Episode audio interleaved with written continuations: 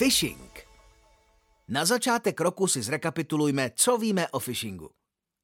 Podle statistik, které naleznete na internetu, zjistíte, že cirka 90% všech škodlivých kódů je dnes doručeno svým potenciálním obětem prostřednictvím podvrženého e-mailu.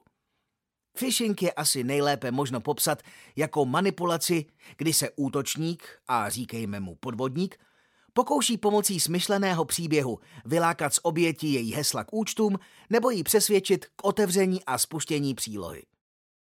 Počátek tohoto podvodu můžeme stopovat k takzvaným nigerijským dopisům a nebo možná ještě dále do středověku, kdy se Evropou šířila zkazka o španělském šlechtici, jenž upadl do zajetí. Ze zajetí je možné jej vykoupit a určitě se každému, kdo pomůže za svou spásu, odmění.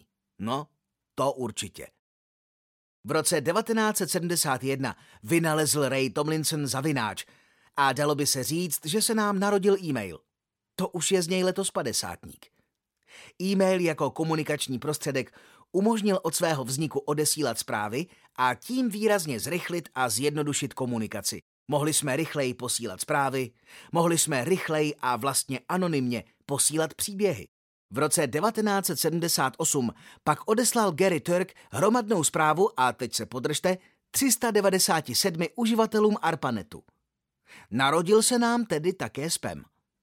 Jeho čin byl však tehdejší IT komunitou považován za tak zavržení hodný, nedůstojný a odporný, že se po téměř deset let nikdo o nic podobného nepokusil. Je pravda, že se tehdy asi všichni uživatelé navzájem znali. Po deseti letech už uživatelů přibylo a tak 12. dubna 1994, že by nějaké přelomové datum, 12. dubna 1964 první člověk ve vesmíru, 12. dubna 1981 první let raketoplánu, začali dva imigrační právníci hromadně rozesílat zprávy s nabídkou svých služeb. Tito dva právníci se jmenovali Lawrence Kenter a Marta Siegel a posléze napsali knihu, která praktiku spamu obhajovala.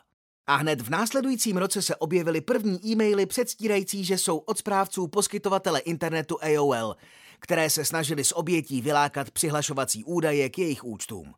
No a od té doby už to jelo. S novým tisíciletím se nám objevily v e-mailových zprávách první škodlivé kódy a podvrhy jsou stále dokonalejší. A víte, co říkají hexy? Hexy říkají, že hacknout hardware trvá i tři měsíce. Hacknout software trvá i tři týdny. Hacknout uživatele většinou trvá tři minuty. Pokud nevíte, jak sestavit efektivní školící program, co byste měli udělat hned a co počká, jaký školící program je vhodný pro vás s ohledem na váš biznis a velikost, klidně se obraťte na Autokont. Rádi vám poradíme a jak se říká, za zeptání nic nedáte. Autokont ví jak.